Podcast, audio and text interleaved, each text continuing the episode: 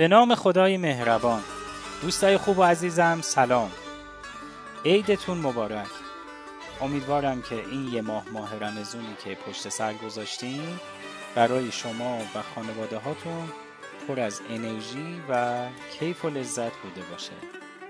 دوستای خوب ببخشید که من شب گذشته نتونستم داستانم رو منتشر بکنم. و الان می‌خوام که یه قصه براتون تعریف کنم.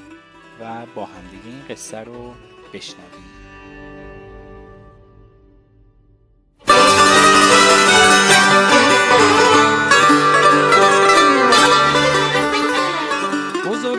وزیر انوشیروان مردی دانا و کاراز بوده بود و در بسیاری موارد انوشیروان رو در حل مشکلات یاری می‌کرد و گاهی هم با پند و اندرز راهنمای او بود.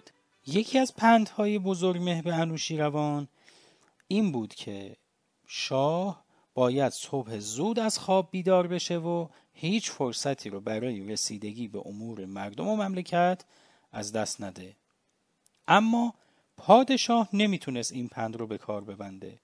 چرا که شبها به بزم و خوشگذرونی مشغول بود و صبحها هم تا نزدیک ظهر میخوابید. بزرگ وقتی دید پند و نصیحت بیفایده است با شاه قرار گذاشت که هر روز صبح زود وقتی که خودش از خواب بیدار میشه به کاخ شاهی بیاد و انوشیروان رو از خواب بیدار بکنه. یه مدت این کار انجام شد و شاه مجبور بود صبح زود بیدار بشه. اما مدتی نگذشته بود که انوشیروان از این برنامه و تصمیم بزرگمهر خسته شد.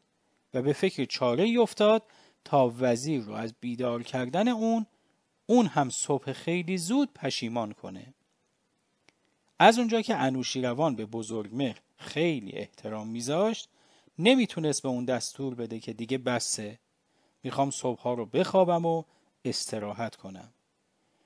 از این رو فکر کرد که تا با طرح و اجرای نقشه زیرکانه همه چیز رو به حالت اول برگردونه. و به بزرگمه ثابت کنه که صبح زود بیدار شدن نه تنها فایده ای نداره بلکه خیلی هم مزره بعد بچه ها انوشیروان چند نفر رو معمور کرد و به اونها گفت فردا صبح خیلی زود پیش از اون که بزرگ مهر از خونش بیرون بیاد یه جایی قایم بشید و همین که اون از خونش بیرون اومد بهش حمله کنید.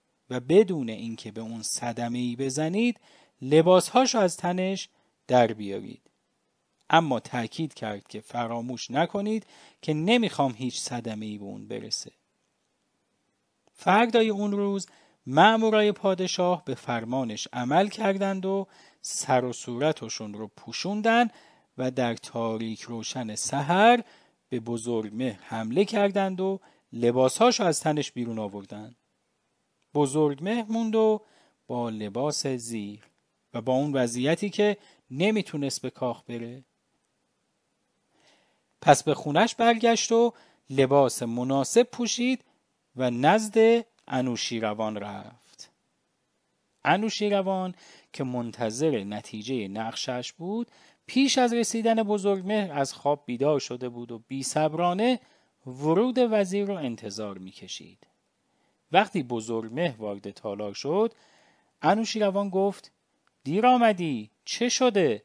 خواب مانده بودی؟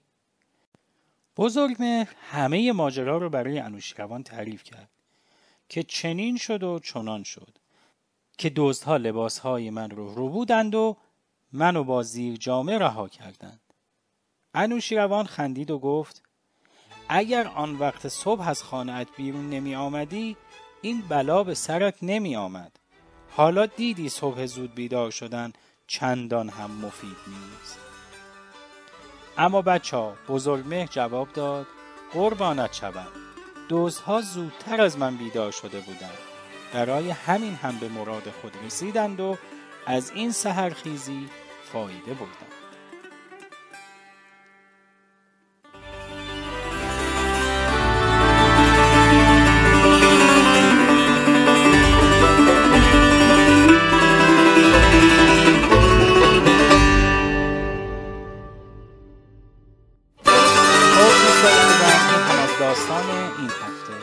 امیدوارم که از شنیدنش لذت برده باشید و ازش خوشتون اومده باشه.